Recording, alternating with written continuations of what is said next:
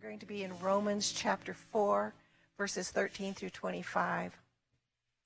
For the promise to Abraham and his offspring that he would be heir of the world did not come through the law, but through the righteousness of faith. For it is the adherents of the law who are. Let's do that sentence over again. For it is the adherents of the law who are to be heirs. Faith is null and the promise is void. For the law brings wrath, but where there is no law, there is no transgression.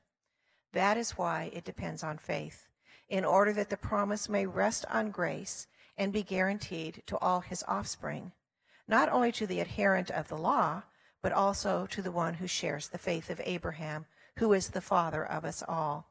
As it is written, I have made you the father of many nations, in the presence of God, in whom he believed, who gives life to the dead and calls into existence the things that do not exist. In hope, he believed against hope that he should become the father of many nations, as he had been told, so shall your offspring be. He did not weaken in faith when he considered his own body, which was as good as dead, since he was about a hundred years old, or when he considered the barrenness of Sarah's womb. No unbelief made him waver concerning the promise of God, but he grew strong in his faith as he gave glory to God, fully convinced that God was able to do what he had promised. That is why his faith was counted to him as righteousness. But the words, it was counted to him, were not written for his sake alone, but for ours also. It will be counted to us who believe in him who raised from the dead Jesus our Lord, who was delivered up for our trespasses and raised for our justification. All right, hopefully you still have your Bibles open to Romans chapter 4. We're going to be looking at verses 13 through 25 this morning, along with a number of other scriptures. So we, uh, we have quite a bit to cover uh, this morning. Um, the title of the message today is Contested Will. Contested Will. Uh, if you have a will uh, and then you die, uh, that's depressing, sorry. Um, then, then people follow the will and it, it, tells what they're supposed to do with your stuff after you're gone. And a contested will is when somebody dies and then somebody says, no, that's not what they really wanted to do. Uh, they actually wanted to give me all their money, not somebody else, whatever it might be. So contested will. This is actually becoming more and more common over in Europe, especially because they're finding wills were written long ago and then the way families are put together uh, don't match up what the will is saying. And so people are contesting it. And then not only that, over, especially over in Great Britain, uh, they've decided in their case law that uh, a child, especially an only child or a child throughout their life has been dependent on a family, can't be written out of a will. So if, if the parents didn't like their kid for whatever reason, they write them out of the will, uh, the child could go and make a case that says, no, yeah, we weren't getting along, they didn't like me, they wrote me out of their will, but nonetheless, because of a dependency I have on them, I should still get some of the money. And now that's happening more and more. And so wills are becoming contested because the person who wrote it, of course, isn't around uh, to explain what's going on. So what we're looking at today is a will. We're looking at what it means to be heir to the kingdom of God. And there's a bit of an argument that we're going to discuss about who is an heir to, uh, to the kingdom of God. And where we're going to start with this, you would think would be Romans, but actually it's not. We're going to start over in Matthew, uh, chapter 3, beginning in verse 7. I'm going to read Matthew 3, 7 through 10. Let me set the stage. John the Baptist is down at the Jordan River baptizing people. John the Baptist down at the Jordan River baptizing people. Verse 7 picks up the story when he, John the Baptist, saw many of the Pharisees and the Sadducees coming to his baptism. He said to them, You brood of vipers, who warned you to flee from the wrath to come? Bear fruit in keeping with repentance. And do not presume to say to yourselves, We have Abraham as our father. For I tell you, God is able from these stones to raise up children for Abraham. Even now, the axe is laid to the root of the trees. Every tree, therefore, that does not bear good fruit is cut down and thrown into the fire. So essentially, we have this contrast between the Pharisees and Sadducees, and John the Baptist. John the Baptist, by his own account, said he is baptizing people with the baptism of repentance. So people come down to the Jordan River, they come down to John the Baptist, and they say, I want to repent. And John the Baptist says, What do you want to repent of? And they start listing stuff. They're repenting. You got to repent of stuff. And so he baptizes them in a baptism of repentance. This is a repenter, one who has said they were doing evil and prefer not to any longer. And so repenters are ones who are admitting by baptism, John's baptism, baptism of repentance, I'm not good. That's what a baptism of repentance is. The Pharisees and Sadducees, on the other hand, they're coming down, and what they're doing is saying, not we're not good, we can tell you how to be good. So this is the contrast. John the Baptist is baptizing people, and they're admitting, not good. The Pharisees are saying, we are good, and we are going to tell you how to be good. And John the Baptist then, in a very polite way, uh, brings some correction. You brood of vipers. And we're going to find out in a minute why he took this so strongly. And the issue here is not merely who's good and not good. The issue here is who are sons of Abraham. He, he drills down on it. Verse 9 of Matthew 3. Do not presume to yourselves, we have Abraham as our father. Why would they want to have Abraham as their father? If Abraham is their father, they are heirs to the estate of Abraham. If Abraham is their father, they will inherit that which is Abraham's. And John the Baptist is saying, if Abraham is short on heirs, God can make heirs for him from the rocks he doesn't need you, Yahoos. He doesn't need you if he's short on heirs. If we're running out of heirs for Abraham's estate, God can pick up some rocks and say, you know, I'll make some children of Abraham out of these rocks. And so Abraham is saying, repentance is the thing, not your law keeping. So the question is, when it comes to an inheritance, and the question is, when it comes to Abraham himself, who are heirs to Abraham's estate? who are his children. And this is a contested will. Because lots of different people say there's lots of different ways to inherit Abraham's estate. And we're going to explain this morning what the Bible tells us about who is the son and who is an heir to Abraham's uh, estate, who are sons of Abraham. So let's turn back to Romans chapter 4, beginning in verse 13. Some of you are saying, I never left. Well, good. Good for you. All right. So heirs are usually family, not always, but heirs are usually family, and most families have identifying marks that identify their heirs. Nowadays, with uh, maybe your family, you probably know who uh, your brothers and sisters are, mom and dad, and all these kind of things. You know who the people are. So if somebody dies, we know who the kids are, the grandkids, aunts, uncles, in-laws. We know who all those are. Back in ancient times, that might not have been the case. There might be relatives that haven't been seen in ages. So somebody dies, and a relative will show up, and they're going to have to give some kind of evidence that they are a family member and heir to the estate. So they might say, Look at my kilt. It is of the proper tartan. So therefore I'm heir to the estate. They might show a ring that they wear on their finger and say, Look, I have this ring because all who are heirs to the estate have this particular ring.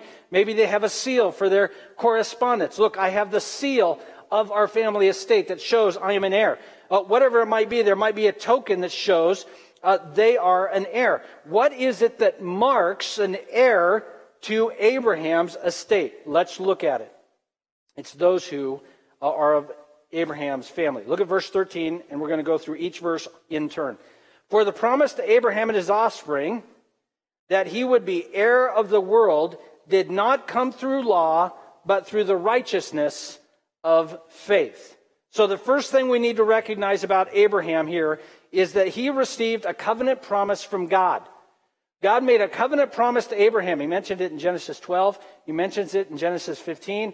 And then he reaffirms it in Genesis chapter 17. The promise is simply this I will give you lots of kids.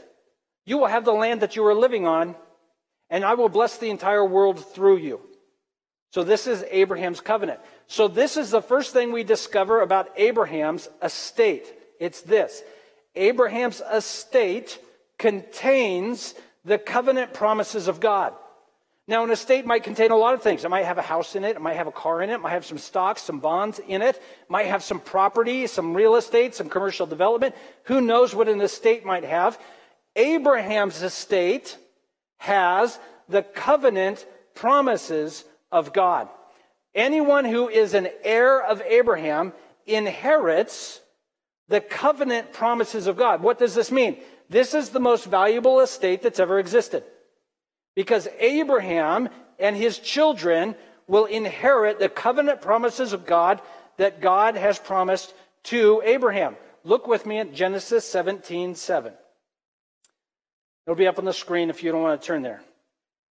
Here's what God says to Abraham I will establish my covenant between me and you and your offspring after you throughout their generations for an everlasting covenant to be God to you and to your offspring after you. So God makes a covenant to Abraham. How long does it last? Everlasting. And who is it to? Abraham and his offspring. Now do we see why it's so important to figure out who are Abraham's kids? Because whoever is an offspring of Abraham is an heir to the covenant promises of God.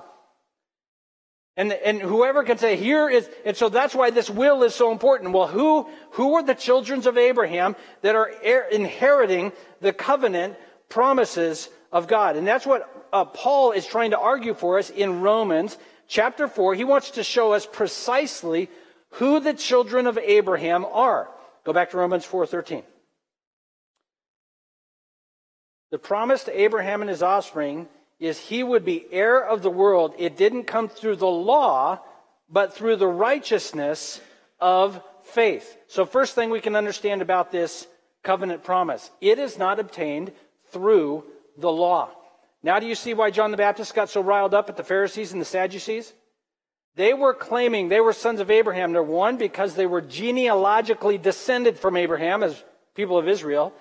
And secondly, because they followed the law code. So their argument is we are Jewish and we follow the law, so therefore we are sons of Abraham, heirs to the covenant promises of Abraham. And Paul says, no, Abraham received his covenant promise not by the law. Did Abraham receive the covenant promise by the law? Absolutely not. There was no law for him to follow. There was no sin offering to give because the law hadn't been given. There was no temple to go worship at. There was no priest he had to go pursue. The covenant promises were extended to Abraham, and we learned this in previous passages in Romans, and he believed God could keep his promise. God made all these promises to him, and Abraham goes, I think he'll do that. I think he's good for it. I think he'll keep that promise. What do we call that? Faith. So he trusted God could keep his promise, and he trusted God would keep his promise. And the Bible says, because of his faith, God counted to him righteousness. So the covenant promise was received by faith. So if you want to inherit the covenant promise, are you going to inherit it by law? And Paul is saying absolutely not. If the promise was given by faith, why would you think you would be an heir to it by law? And that's what he's saying. The, the nature of the promise in the beginning was a promise that was received by faith. There was nothing to be done. There was nothing to be completed. There was no law to obey. There was no obligation to fulfill. There was no spirit quest to pursue. There was just simply God makes a promise, and Abraham says, I think he's good for it. I trust him. I believe God's going to do what he said he's going to do. And the Bible says God counted to Abraham righteousness. So the nature of this estate, this will, is you are a member of this family not by law keeping, but by faith. That is the nature of this family. Look at verse 14 of Romans chapter 4. For if it is the adherents of the law who are to be heirs, faith is null and void, and the promise is void. Let me read it properly. For if it is the adherents of the law who are to be heirs, faith is null and the promise is void. The promise recipients, those who re- receive the promises of God just because God keeps promises, are heirs. Law adherents void the promises for them. So let me do it. Let me say it in the reverse because it's easier for us to understand. We know, how contracts work. You go over to your neighbor, and your neighbor says to you when you come over, "Hey, I got a deal for you." Yeah, what's the deal? You mow my lawn on Friday, I will give you steaks on Saturday. And what do you say to that? We got a deal. Now, of course, we're going to consider the implications. How big is the lawn and what are the quality of the steaks? But let's consider that this is a fair deal. Small lawn, good steaks. So when you mow the lawn, you get, I, knew you would get this one. I knew when you mow the lawn, you get steaks. When you don't mow the lawn, you don't get steaks. This is how contracts work. This is not complicated. We all understand this. Abraham's estate works different. You receive the steaks if you believe you've got a generous neighbor. And as soon as you try to pay for the steaks, no steaks for you. And, we, and this doesn't make any sense to us. In fact, because we would prefer to earn the inheritance than merely receive it because God is generous. But this is precisely the case. The Pharisees and the Sadducees are making the argument that in order to receive God's favor, you've got to be a good Jew who, fo- who follows the Jewish law. And Paul is making the argument to receive God's favor, you have to trust that he is favorable towards you. You have to believe him. And in fact, you nullify that covenant in your life by saying, I want to pay him back for it. Because it is to be received by faith, not through law code following.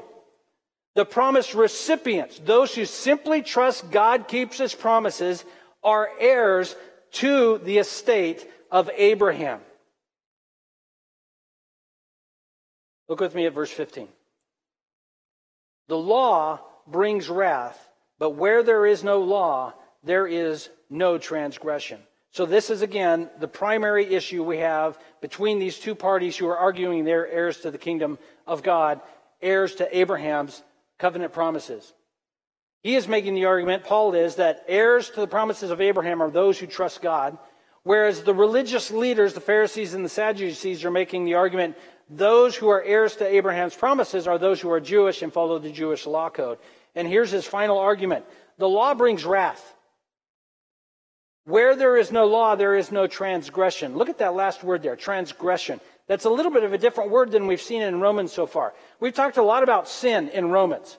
We've said uh, Gentiles who have never received the Jewish law code are sinners because they should be able to see through creation there is an eternal and powerful God and recognize he ought to be worshiped.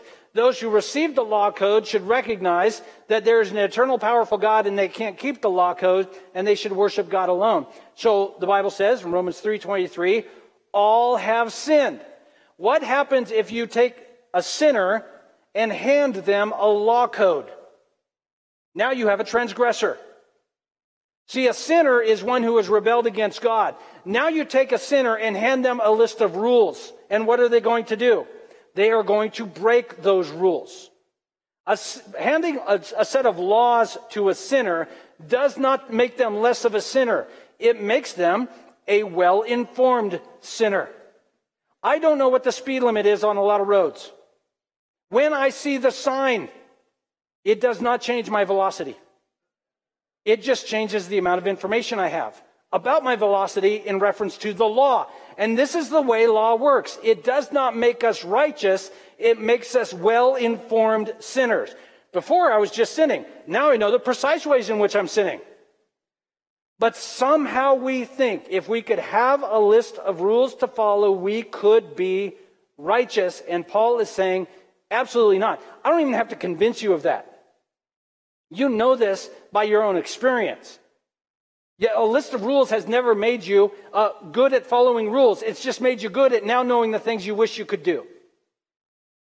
And this is what his argument is. The Jewish folks are making this argument. You have to be Jewish or have become Jewish and follow the law code to know God. And Paul is saying that has never worked and that never will work. And in fact, that is not the way Abraham knew God.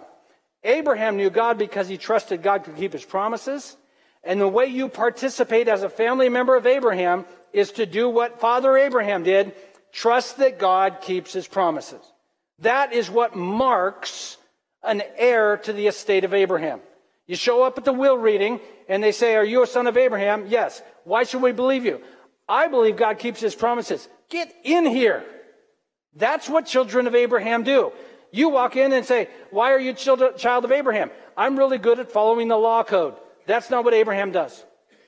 Abraham believes God, and it's counted to him as righteousness. So this is a will, and a, a, the will has to do with a family, and Abraham's family is a family of faith. I'm going to read a long section of Scripture, Ephesians chapter 1, verses 3 through 14. I'm going to take a bit of a risk here, and I'm just going to read it, and I'm not really going to provide a lot of comment on it. So I'm hoping you might see the connection between the discussion here in Romans chapter 4 and Ephesians chapter 1. If you don't, it's my fault. It's not your fault. Um, but secondly, uh, what you could do later on uh, this afternoon, the Seahawks aren't playing today, so you got lots of time. Um, you could read Romans 4 and Romans 1 again and just look at some of those connections. Romans chapter 1, be, I'm sorry, Ephesians chapter 1, beginning in verse 3. Here's what it says. I'm going to read it. Just a couple of quick comments at the end, uh, but we're not going to spend a lot of time talking about it. Blessed be the God and Father of our Lord Jesus Christ who has blessed us in Christ with every spiritual blessing in the heavenly places, even as he chose us in him before the foundation of the world, that we should be holy and blameless before him. In love, he predestined us for adoption to himself as sons through Jesus Christ, according to the purpose of his will, to the praise of his glorious grace with which he blessed us in the beloved. In him we have redemption through his blood, the forgiveness of our trespasses according to the riches of his grace, which he lavished upon us in all wisdom and insight, making known to us the mystery of his will, according to his purpose, which he set forth in Christ as a plan for the fullness of time, to unite all things in him things in heaven and things on earth. Verse 11. In him we have obtained an inheritance, having been predestined according to the purpose of him who works all things according to the counsel of his will, so that we who were the first to hope in Christ might be to the praise of his glory. Verse 13, in him you also, when you heard the word of truth, the gospel of your salvation and believed in him were sealed with the promised Holy Spirit, who is the guarantee of our inheritance until we acquire possession of it to the praise of his glory. Just very quick, just a couple of quick comments on this.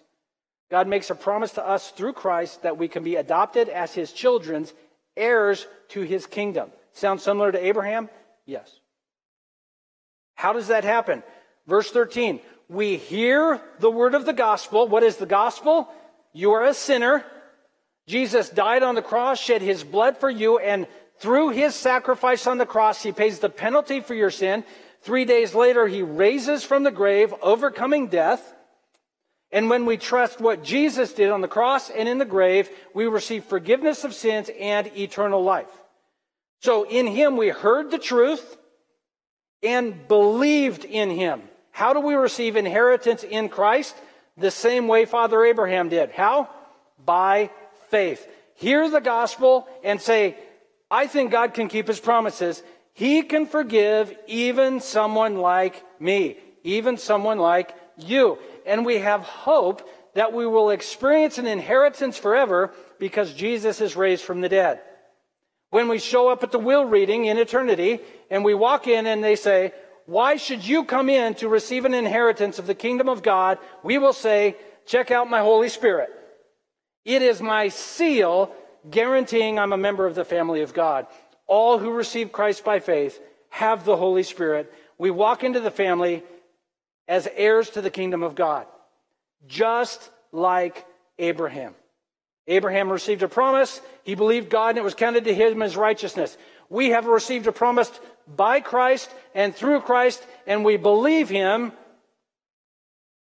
and we receive an inheritance eternal life. We become an heir to the kingdom. Some of us want to inherit different ways. We don't want to just believe Christ. We want to earn Christ. We want to show God we appreciate it. We want to pay God back. We want to be a little more righteous than the people around us. We want to be respectable or have a good reputation or any of these such things.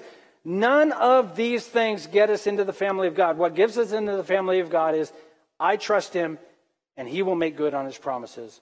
Heirs to the kingdom of God. The family of Abraham is a family of faith. Let's look at verses, excuse me, 16 through 22 of Romans 4. I'm going to read verses 16, 17, and 18 as we keep, uh, work our way through this. Here's what it says, verse 16. That's why it depends on faith, in order that the promise may rest on grace and be guaranteed to all his offspring, not only to the adherent of the law, but also to the one who shares the faith of Abraham, who is the father of us all. As it's written, I have made you the father of many nations in the presence of the God in whom he believed, who gives life to the dead and calls into existence things do, that do not exist. Verse 18. In hope, that is Abraham, believed against hope that he should become the father of many nations, and as he had been told, so shall your offspring be. So, what we understand here is it depends on faith to become a member of the family of God, an heir to the kingdom of righteousness, an heir to Abraham's estate, and transgression is that which keeps us from it. And so the inheritance is based on grace alone for both parties, the Jew and for the Gentile. The person who is Jewish, who has known a, a Jewish culture their whole life, they still get into heaven based on faith in Christ alone. The Gentile gets into the kingdom of God by faith in Christ alone. Abraham's hope was received by faith, not by works of the law, because God is the one who creates life. That's where his faith was rooted in. It says this down in uh, the end of verse 17. In God, whom he believed that he could give life to the dead and calls into existence the things that do not exist. Abraham believed God could make dead things alive. Genesis chapter 1 or Genesis chapter 2, I always get them mixed up. God tells Abraham to go up and sacrifice his son Isaac. So Abraham takes his son Isaac and binds him. He sits him on the altar. He gets out the knife. He's going to kill him. And then uh, the angel of the Lord says, No, hold on, don't do it. And there's a ram in the thicket. So he takes Isaac off the altar, then he sacrifices the ram. Was Abraham really going to kill Isaac? And the answer is absolutely. How could Abraham kill Isaac? And the answer is simply this because he believed God would raise Isaac from the dead. That's what it says over in, in Hebrews chapter 11 is Abraham knew Isaac was the son of the covenant. He had already been told that. Isaac was the one who was going to be the covenant bearer uh, for the next generation. He knew he was the son of the covenant. So Abraham wasn't afraid to sacrifice Isaac. He knew that Isaac would be raised from the dead. So this is more than just a story of Abraham being faithful to God and he's going to obey him. In fact, it's much more than that. Abraham sacrificing Isaac is Abraham believing God could raise the dead. And that's where our faith is founded. If God can't raise the dead, our faith is useless. And Abraham believed God is the giver of life, and he is the one who brings up sons for Abraham to be heirs to the kingdom of heaven. Look at verses 19 and 20. Abraham did not weaken in faith when he considered his own body, which was as good as dead, since he was about 100 years old, or when he considered the barrenness of Sarah's womb. This isn't complicated theologically. God said he would have lots of kids, he had none, and he was about 100 years old. I'm not a medical doctor. My understanding is over time, there are some things your body stops doing really well. One of them is having children. So Abraham looked at his own body and said, I'm not having kids. Abraham looked at his wife and said, She's not having kids. One old person plus one old person equals zero children. He did the biological math. We are not having children. We know how this works, and it's not working. Verse 20, but no unbelief made him waver concerning the promises of God. So we had two pieces of information. He had God and his covenant promises, and he had old people trying to have kids. Two pieces of data. He thought in his own mind, one of these is more reliable. This is simply what faith is. So many people think faith is believing without any information. That's absolutely wrong. Abraham was believing based on the best information he had. He knew God was faithful to his covenant promises. If God said Abraham would have kids, Abraham's going to have kids, whether he's 100 years old, 120 years old, or 200 years old. It's, and it required faith because he understood people this age don't normally have children, but he believed God. He believed the promises of God. And look what it says towards the end of this verse. His, uh, he grew strong in his faith as he gave glory to God. His faith over time grew and grew as he walked in the covenant promises of God. He trusted God at the beginning of his life a little, and over time his faith grew and grew and grew as he followed the Lord and saw that he was uh, faithful. Because he knew the covenant promises of God were not trusting in Abraham's faith, his faith was trusting that God would keep uh, his promises. So he was convinced that God could do what he said he was going to do for God's glory. Abraham believed if God wanted to give him children, he could do it out of the rocks, which is precisely what John the Baptist told the Pharisees. All right, continuing on, let's uh, look at verses 21 and 22. He was fully convinced that God was able to do what he had promised, and that's why his faith was counted to him as righteousness. See, and this is like a curveball to us. We say, where did the righteousness come in from? This is precisely how it works in the family of Abraham, the family of God. To receive righteousness, we merely trust that God will keep his promises. Those who trust God can keep his promises and will keep his promises are counted as righteous. And we don't like that. What we think is righteous people are counted as righteous. That's not the family of Abraham. In the family of Abraham, people who trust God will keep his promises are considered righteous, made right in the eyes of God, able to rest in the covenant promises of God. When we trust that God will make good on his promises, that faith brings us righteousness so that our experience in the, in the family of God is by grace alone. So it's only grace and it's never earned. It's completely based on God and his grace that we become part of a family of God. Let's look one more time over at Matthew chapter 3, verse 9. Pharisees and Sadducees are making the argument the way you have favor with God is you keep God by being a good Jew, keeping the Jewish law. And here we have John the Baptist doing a baptism of repentance. Do you presume to say to yourselves, We have Abraham as our father? I tell you, God is able to, from these stones, raise up children for Abraham. I might suggest, if given two options, making you and I children of Abraham, or making rocks children of Abraham, he chose the more difficult. I mean, we are a stubborn lot. We don't want anybody to tell us what we're supposed to do, and then we want to also earn our righteousness by doing what's right.